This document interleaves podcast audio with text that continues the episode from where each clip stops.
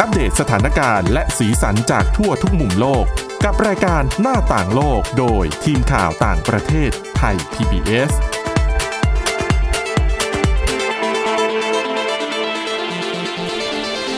วัสดีครับ ต้อนรับคุณผู้ฟังสู่รายการหน้าต่างโลกกับทีมข่าวต่างประเทศไทย PBS นะครับ วันนี้พบกับพวกเรา 4 คน คุณกรีน จิราวัตรมาสุข น้องสแตมบรดาทองจำนง น้องไอบีม นักศึกษาฝึกงานจากมหาวิทยาลัยนเรศวรนะครับ แล้วผมก้าวพงศธรสุขพงศ์ครับ ครับผม สวัสดีครับ สวัสดีค่ะ อ่า วันนี้ก็หยิบเรื่องราวนะ มากันคนละเรื่องสองเรื่องใช่ไหม ก็เหมือนเดิมอย่างเช่นเคยนะฮะ วันนี้เราจะเริ่มกันที่น้องไอบีมค่ะของเราก่อนสำหรับเรื่องแรกที่จะนำมาเล่าให้พวกพี่ๆและผู้ท่านผู้ฟังฟังนะคะครัก็บผมคือจะเป็นเรื่องเกี่ยวกับสารไซเบอร์ค่ะ ศาลไซเบอร์ค่ะพี่ๆคิดว่าศาลไซเบอร์คือจะเป็นยังไงคะศาลศาลไม่ใช่ศาลพระภูมิใช่ไหมศาลไซเบอร์ก็อาจจะใช้เทคโนโลยีใช่ในการช่วยตัดสินค่ะดีหรือเปล่า ไม่แน่ใจ มันมันจะตัดสินได้เหรอ เพราะว่ามันขึ้นอยู่กับ emotion ด้วยนะ ศาลไซเบอร์ค่ะคือศาลที่คอยตัดสิน คดีเกี่ยวกับไซเบอร์ปะเอ่อใช่เอ่อส่ส่ววนนหหนึ่นึ่งงส่วนหนึ่งค่ะสำหรับสารไซเบอร์นะคะ ก็คือสารที่ใช้เทคโนโลยี AI ในการพิพากษาค่ะอืมคือสารนี้เนี่ยถูกสร้างขึ้นที่เมืองหางโจวประเทศจีนนะคะ โดยสารนี้เนี่ยจะทำการใช้เทคโนโลยี สื่อสารผ่านทางแอปพลิเคชัน WeChat เป็นช่องทางให้โจทย์และจำเลยยื่นเอกสาร แล้วก็รับฟังการไต่สวนพิจารณาคดีโดยที่ไม่ต้องเดินทางไปที่ศาลจริงค่ะมันก็มันก็ใช้ระยะเวลาเหมือนกับเหมือนกับสารปกติมันก็คือ มีระยะเวลาให้ยื่นค่ะเอกสารแล้วก็รอรอกระบวนการทำงานของของของศาลพอกระบวนการเสร็จปุ๊บก็นัดให้มาฟังใช่เหมือนเหมือน คือเป็นผ่านทางวิดีโอคอลอ่าฮะอ่าฮะแต่ก็กระบวนการคล้ายกัน ค่ะ แต่ว่าไม่ต้องเดินทางไปที่โอศาลเคค่ะ แล้วก็สารนี้นะคะ ก็มีความน่าเชื่อถือสูงค่ะ เพราะว่าใช้เทคโนโลยีเก็บข้อมูลบล็อกเชนนะคะ ซึ่งเป็นเทคโนโลยีด้านความปลอดภัยของข้อมูลที่มีความน่าเชื่อถือค่อนข้างสูง เพราะว่าเห็นได้จากธุรกิจใหญ่ ๆ หลาย ๆ ประเทศในโลกเนี่ย ใช้เทคโนโลยีนี้ในการเก็บข้อมูลทุทางธุรกิจของตัวเองค่ะ เพราะฉะนั้นเนี่ยก็จะเห็นได้ว่า อืม สารนี้เนี่ยก็มีความน่าเชื่อถือนะอะไรอย่างนี้ โดยเทคเทคโนโลยีบล็อกเชนนี้นะคะ ก็จะทำให้การดำเนินการต่างๆดำเนินไปอย่างรวดเร็วค่ะ ทั้งการยื่นเอกสารหลักฐานประกอบการไต่สวนคดีนะคะ แล้วก็อือฮึเทคโนโลยีนี้เนี่ยก็จะบันทึกข้อมูล พิจารณาคดีของผู้พิพากษา AI ของเรา แล้วก็ของโจทย์และจำเลยอย่างละเอียด แล้วก็สามารถตรวจสอบข้อมูลในภายหลังได้ค่ะ จึงทำให้การพิพากษาเนี่ยมีความโปร่งใสแล้วก็เป็นเขาเรียกว่าเป็นการอัปเกรดกระบวนการยุติธรรมให้เข้ากับโลกยุคใหม่มากขึ้นค่ะอ่าแล้วมันจะมีปัญหาเรื่องเรื่องเกี่ยวกับการอิตัดโมสิชันนเกี่ยวกับการตัดสินเอ่อไหมทุกกระบวนการในการพิจารณาคดีนะคะ จะมีผู้พิพากษาที่เป็นมนุษย์จริงอ๋อๆคอยดูแลอยู่ด้วย คือคือ เราใช้เครื่องมือสื่อสารค่ะให้มันเป็นประโยชน์มากขึ้นค่ะแต่ว่ากระบวนการทุกอย่างที่มันจะต้องผ่านการไต่สวน การสอบสวนเนี่ยจะเป็นมนุษย์ในการทำก่อนที่จะระบุคือข้อมูลจะใช้ผู้พิพากษา AI นี่แหละค่ะ แต่ว่าคนผู้พิพากษาที่เป็นมนุษย์เนี่ยจะคอยอาควบคุมดูแลว่ามีอะไรผิดพลาดตรงไหนไหมมีอ่าเขาเรียกว่า เหมือนให้มนุษย์ตรวจสอบอีกทีใช่ค่ะค่ะอืมค่ะแล้วโดยคดีส่วนใหญ่ ในศาลไซเบอร์นี้นะคะ ก็จะเป็นคดีที่เกี่ยวข้องกับไซเบอร์ค่ะ ก็คือจะเป็นพวกคดีเกี่ยวกับการละเมิดลิขสิทธิ์ในสื่อออนไลน์ หรือว่าเป็นเกี่ยวกับการทำร้านค้าในธุรกิจออนไลน์ค่ะ อ๋อ ก็คือมันไม่ได้ซับซ้อนเยอะมากขนาดนั้น ไม่เหมือนกับคดีทั่วไป ใช่ค่ะ และสำหรับวิธีการดำเนินการนะคะ ผู้ที่ต้องการยื่นฟ้องในคดีที่เกี่ยวข้องกับเทคโนโลยีดิจิทัลเนี่ย ก็สามารถลงทะเบียนต่อศาลผ่านทางแอปพลิเคชันในมือถือได้เลย จากนั้นเนี่ยผู้ลงทะเบียนเนี่ยก็จะได้รับคำแนะนำเกี่ยวกับขั้นตอนการยื่นฟ้อง การดำเนินคดีรวมถึงการส่งหลักฐาน และเอกสารประกอบค่ะ จากนั้นเนี่ยก็จะมีการส่งข้อความนัดหมายผู้ที่เกี่ยวข้องในคดีมาให้ปากคำผ่านวิดีโอคอลค่ะ ซึ่งอย่างที่บอกไปนะคะว่าอ่าทุกกระบวนการการพิพากษาโดยผู้พิพากษาที่เป็น AI เนี่ยก็จะมีมนุษย์ ผู้พิพากษาที่เป็นมนุษย์จริง ๆ เนี่ยคอยควบคุมดูแลอยู่ใช่ไหมคะ เพราะว่าจะช่วยให้ทำให้มั่นใจมากขึ้นมาผู้ที่ยื่นเรื่องทั้งสองฝ่ายเนี่ยโจทย์และจำเลยเนี่ยจะได้รับความเป็นธรรมค่ะ แต่ว่าเขาก็บอกว่าส่วนใหญ่แล้วเนี่ยผู้พิพากษา AI ก็ทำหน้าที่ได้ดีนะคะ โดยสามารถทำการพิจารณาคดี แล้วก็ปิดคดีได้ด้วยตัวเองค่ะ แล้วก็ยังเป็นผู้พิพากษาที่ทำงานได้ตลอด 24 ชั่วโมง โดยที่ไม่ต้องมีวันหยุด เหมือนผู้พิพากษาที่เป็นมนุษย์จริง ๆ ค่ะ ค่ะ ซึ่งก็ถือว่าอ่าประสบบรรลุจุดประสงค์ของการสร้างเทคโนโลยีนี้ขึ้นมานะคะ เพราะว่าจริง ๆ แล้วเนี่ยเทคโนโลยีนี้เนี่ยถูกสร้างขึ้นเพื่อที่จะเป็นการลดภาระงานของบุคลากรที่เป็นคนจริง ๆ ที่ทำงานในกระบวนการยุติธรรมค่ะ และที่ศาลถูกตั้งขึ้นที่เมืองหางโจวนี้นะคะ ก็เพราะว่าเมืองนี้เนี่ยเป็นจุดศูนย์กลางในการพัฒนาเทคโนโลยีที่ขึ้นชื่อของจีนครับค่ะ และเมื่อไม่กี่สัปดาห์ที่ผ่านมานี้นะคะศาลประชาชนสูงสุดของจีนเนี่ยก็เผยผลสรุปการทำงานของศาลไซเบอร์ในเมืองหางโจวนี้ พบว่าตั้งแต่เดือนมีนาคมถึงเดือนตุลาคมปีนี้เนี่ยซึ่งรวมระยะเวลาเป็นเวลา 7 เดือนเนาะค่ะ ศาลนี้เนี่ยได้ทำการพิจารณาและไต่สวนคดีดิจิทัลทั่วประเทศไปแล้วกว่า 1.3 ล้านคดี อืม ก็เยอะเนอะภายในใช่ ถือว่าเป็นจ็ดดืตัวเลขที่เยอะมาก ๆ นะคะค่ะและตอนนี้เนี่ยรัฐบาลกลางของจีนเนี่ยก็ได้ขยายขอบเขตการดำเนินงานของศาลไซเบอร์ ไปยังเมืองแล้วก็เขตการปกครองอื่นๆในอีก 12มณฑลทั่วประเทศแล้วค่ะ อืม ค่ะ คือพัฒนาไปมากนะใช่ค่ะอืมก็หวังว่าเทคโนโลยีนี้จะถูก เผยแพร่เข้ามาในไทยโดยเร็วๆนี้นะคะครับคือก่อนหน้าเนี้ยนอกจากผู้พิพากษา ก็มีผู้ประกาศข่าวว่าใช่ค่ะทั้งผู้ชายผู้หญิงค่ะอืมเราเห็นหมดแล้วไงกุ๊กก็มีอะไรก็มีนะเออมนุษย์ก็หวั่นหวัดกันนะ โอเค ครับครับผมอะต่อมาน้องค่ะแต้ก็มครับไปต่อกันที่เรื่องเสรีภาพ สื่อกันบ้างค่ะ ซึ่งเรื่องเนี้ยก็ยังเกี่ยวข้องกับจีนอยู่ค่ะเพราะว่าคณะกรรมการปกป้องสื่อมวลชนค่ะ หรือ CPJ ซึ่งเป็นองค์กรที่เคลื่อนไหวเพื่อเสรีภาพสื่อมวลชนทั่วโลกเนี่ยได้เปิดเผยรายงานประจำปีออกมา ที่ระบุว่าในปีนี้ค่ะหรือปี 2562 เนี่ยมีนักข่าวอย่างน้อย 250 คนถูกจำคุกอยู่ตามประเทศต่างๆ ทั่วโลก โดยประเทศจีนเนี่ยแหละค่ะ เป็นประเทศที่กักขังนักข่าวไว้มากที่สุด ประมาณ 48 คนหรือคิดเป็นประมาณ 1 ใน 3 ของจำนวนผู้สื่อข่าวที่ถูกคุมขังไว้ทั่วโลกค่ะค่ะรายงานฉบับนี้นะคะยังระบุด้วยว่า ผู้สื่อข่าวส่วนใหญ่เนี่ยถูกจำคุกในข้อหาต่อต้านรัฐบาล แล้วก็เผยแพร่ข่าวที่ไม่เป็นความจริง ค่ะ โดยหลังจากที่รายงานฉบับนี้ออกมานะคะ กระทรวงการต่างประเทศของจีนเนี่ย ก็ได้ออกมาตอบโต้บอกว่าจริง ๆ รัฐบาลจีนเนี่ยเออเพียงแค่ดำเนินการตามหลักนิติธรรมเท่านั้น คือไม่อยากให้นักข่าวหรือผู้ใดเนี่ยตั้งตัวยืนเหนือกฎหมายของรัฐบาลจีนได้ ก็คืออย่างที่รู้ๆกันว่าจีนเนี่ยมีกฎหมายที่ควบคุมข้อมูลข่าวสารเนี่ยที่เข้มข้นมากค่ะค่ะก็อย่าง เอ่อเมื่อเดือนตุลาคมที่ผ่านมาเนี่ยก็เพิ่งมีข่าวว่าจีนเพิ่งจับกลุ่มตัวนักข่าวอิสระชาวจีนคนหนึ่งหลังจากที่เขาเนี่ยเขียนข่าวเกี่ยวกับการประท้วงในฮ่องกงค่ะ ก็ส่วนประเทศที่กักขังนักข่าวมากที่สุดรองจากจีนนะคะ คือตุรกีจำนวน 47 คนค่ะ ก็ ในรายงานฉบับนี้นะคะเขาก็ยังให้รายละเอียดเพิ่มเติมว่า รัฐบาลตุรกีเนี่ยในปี 2562 นี้เนี่ยได้สั่งปิดสำนักข่าวมากกว่า 100 แห่งทั่วประเทศ แล้วก็ยังมีนักข่าวอีกจำนวนมากถูกตั้งข้อหาที่เกี่ยวข้องกับการก่อการร้าย แล้วก็อาจจะถูกตัดสินให้ต้องจำคุกในอนาคต ซึ่งนักข่าวเนี้ยจำนวนหนึ่งก็เป็นนักข่าวที่มาจากต่างประเทศค่ะ ก็ ส่วนรองจากเอ่อจีนและตุรกีนะคะ ก็คือยังมีซาอุดิอาระเบียและอียิปต์ที่เอ่อจำคุกนักข่าวประเทศละประมาณ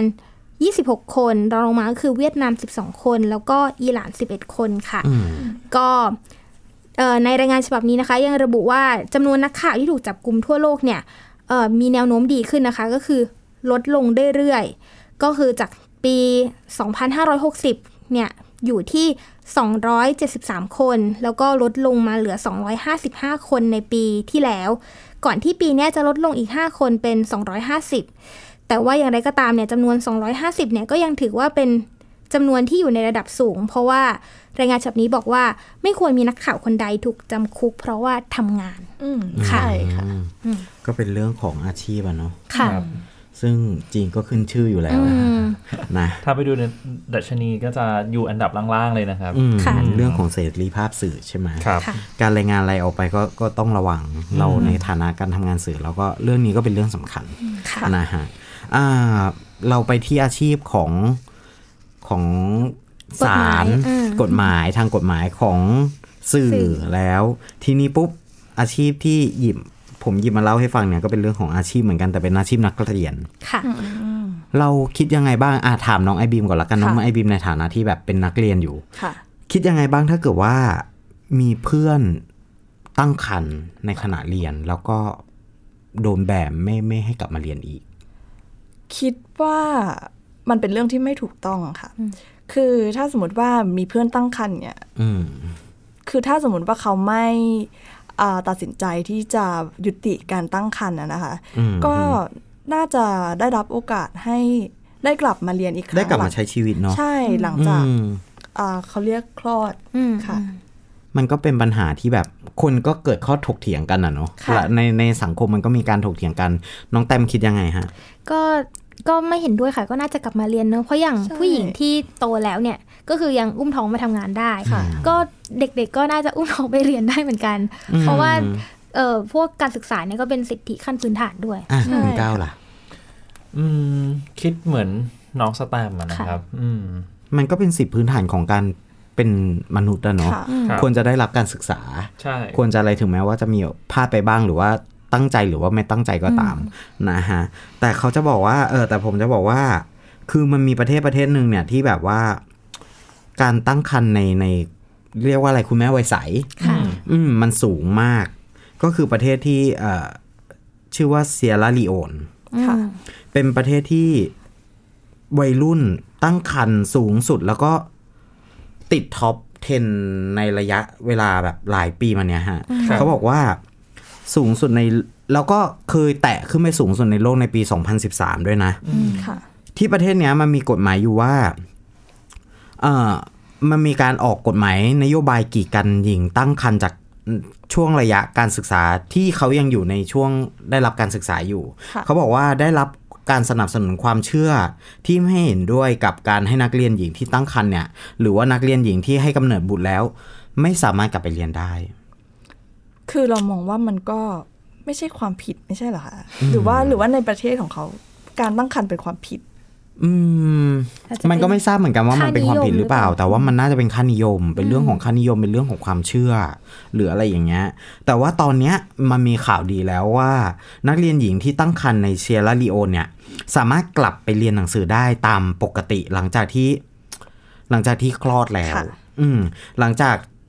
มันมีเรื่องเนี้ยไปถึงศาลระดับภูมิภาค แล้วก็ได้สั่งให้รัฐบาลเนี่ย ยกเลิกนโยบายที่เป็นการเลือกปฏิบัติต่อคนบางกลุ่ม ในจำนวนหลายหมื่นคน คือจะบอกว่า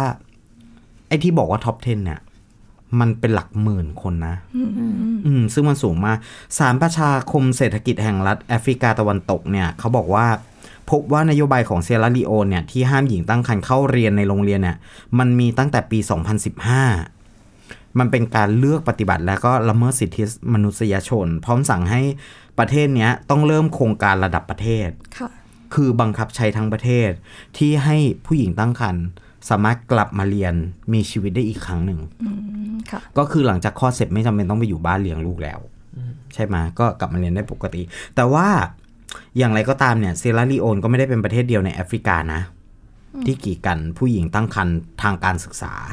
อ่าบางประเทศอย่างแทนซาเนีย แล้วก็บางประเทศในในแอฟริกาเนี่ยก็ก็มีนโยบาย เช่นนี้เช่นกัน ในขณะที่ประเทศอื่นในแอฟริกาอีก 26 ประเทศเนี่ยอนุญาตให้หญิงตั้งครรภ์กลับมาเรียนได้ตามปกติ หลังจากที่ให้กำเนิดบุตรแล้วค่ะมันเป็นเรื่องที่เกี่ยวกับสิทธิมนุษยชนค่ะใช่เป็นเรื่องที่สิทธิของผู้หญิงด้วยนะครับ เอาจริงแล้วมันก็เป็นเรื่องถึงอนาคตอะเพราะว่าถ้าเกิดว่าพลาดตั้งครรภ์อืมไม่ได้กลับไปเรียน ไม่มีการศึกษา สิ่งที่ทำได้ก็คงจะ อยู่ในสังคมเดิมค่ะๆมันก็ไม่ได้มีการพัฒนาเกิดขึ้นอะไรอย่างเงี้ย มันเป็นเรื่องที่น่าเป็นห่วงเหมือนกันอืมนะเอาละครับ เดี๋ยวช่วงต่อไปไปสรุปภาพรวมการขึ้นให้การต่อสารโลกขององซานซูจีที่ปรึกษาแห่งรัฐเมียนมากันนะครับ ในคดีที่แกมเบียเนี่ยยื่นฟ้องว่าเมียนมาฆ่าล้างเผ่าพันธุ์ชาวโรฮิงญาครับ หน้าต่างโลกโดยทีมข่าวต่างประเทศไทย PBS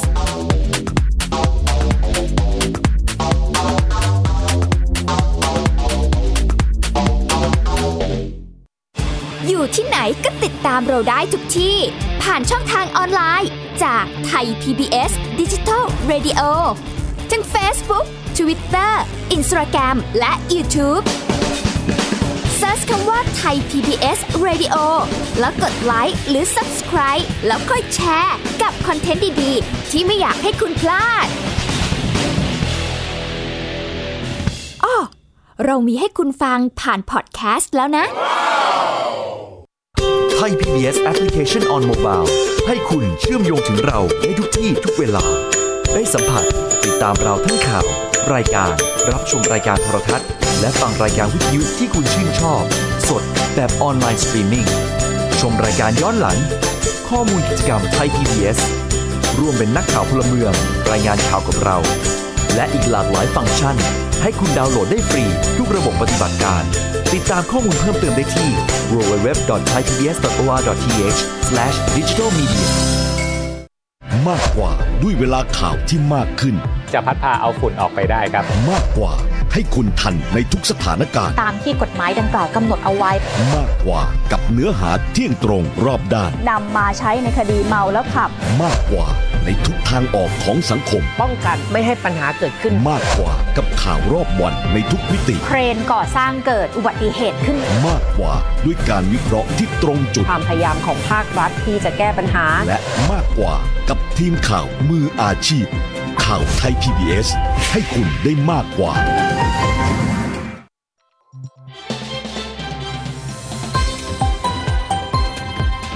คุณกำลังรับฟังไทย PBS ดิจิทัล Radio วิทยุข่าวสารสาระ เพื่อสาธารณะและสังคม หน้าต่างโลกโดยทีมข่าวต่างประเทศไทย PBS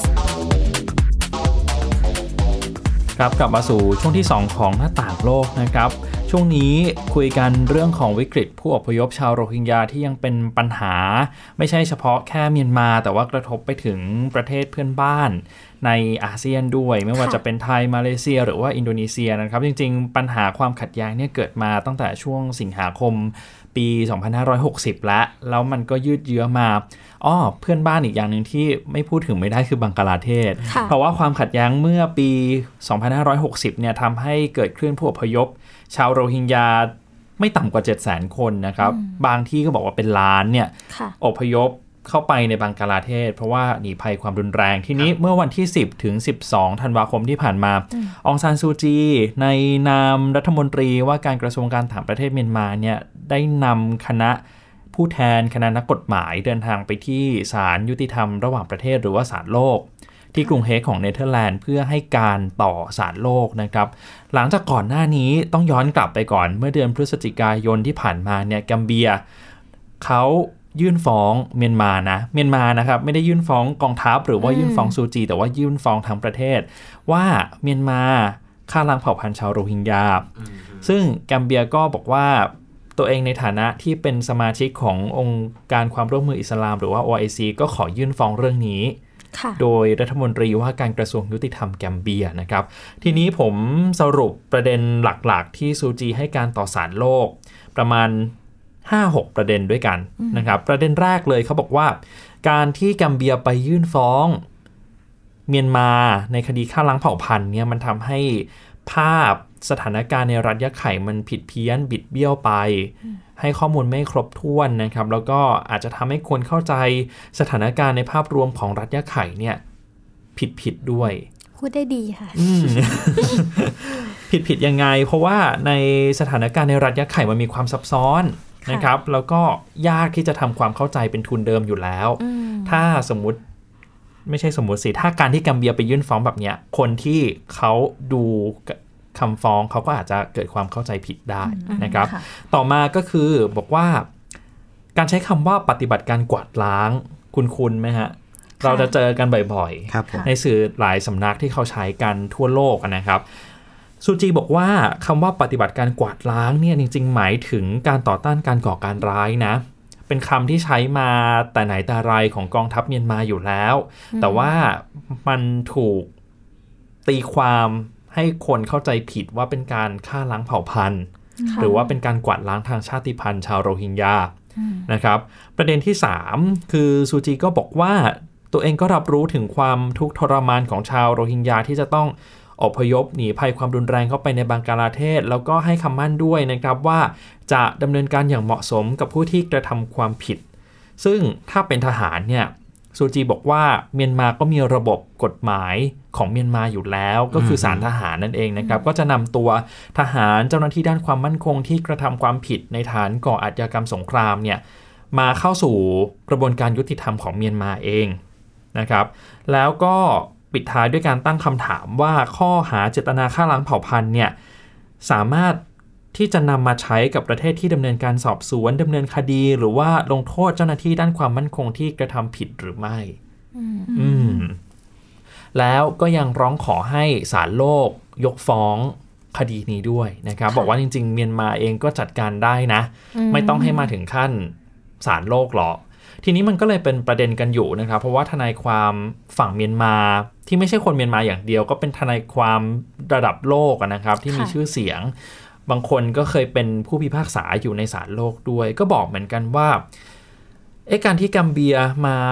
ฟ้องเมียนมาแบบนี้เนี่ยมันทำได้หรือเปล่า เพราะว่ากัมเบียไม่ได้ยื่นฟ้องในฐานะประเทศนะครับค่ะแต่กัมเบียยื่นฟ้องในฐานะที่เป็นสมาชิกขององค์การระหว่างประเทศอืม แต่ปกติแล้วศาลโลกเนี่ยมันเป็นศาลที่เป็นเรื่องคดีความระหว่างรัฐกับรัฐอ่าค่ะอ่า ก็มีคำถามเกิดขึ้นว่าอ้าวแล้วแบบนี้องค์การระหว่างประเทศมาฟ้องรัฐเนี่ยมันค่ะทำได้หรือเปล่าอืมซึ่งการไต่สวนคดีนัดแรกจบลงไปละ ใช้เวลา 3 วันนะครับ ก็ ยังไม่มีผลการพิพากษาอะไรแน่ ๆ คือกว่าจะพิพากษาน่าจะใช้เวลานานหลายปีด้วยซ้ำนะครับ ทีนี้ทางรัฐมนตรียุติธรรมแกมเบียเขาก็ร้องขอให้ศาลโลกเนี่ย พอจะออกคำเขาเรียกว่าคำขอช่วยเหลือชั่วคราวอะไรแบบนี้นะครับค่ะกับชาวโรฮิงญาโดยเร็วที่สุดได้ไหม แต่ว่าตอนนี้ก็ยังไม่ได้มีความคืบหน้าอะไรนะครับ ตอนแรกเขาก็บอกว่าให้รอไปก่อนสักสัปดาห์ 2 สัปดาห์ค่ะ ทางทีมข่าวก็ยังรอเหมือนกันนะอืมอืมว่าสารโลกจะมีการออกคำขอช่วยเหลือชั่วคราวหรือเปล่านะครับ ก็เป็นประเด็นที่ยังต้องตามต่อไปเรื่อยๆ จริง ๆ มันก็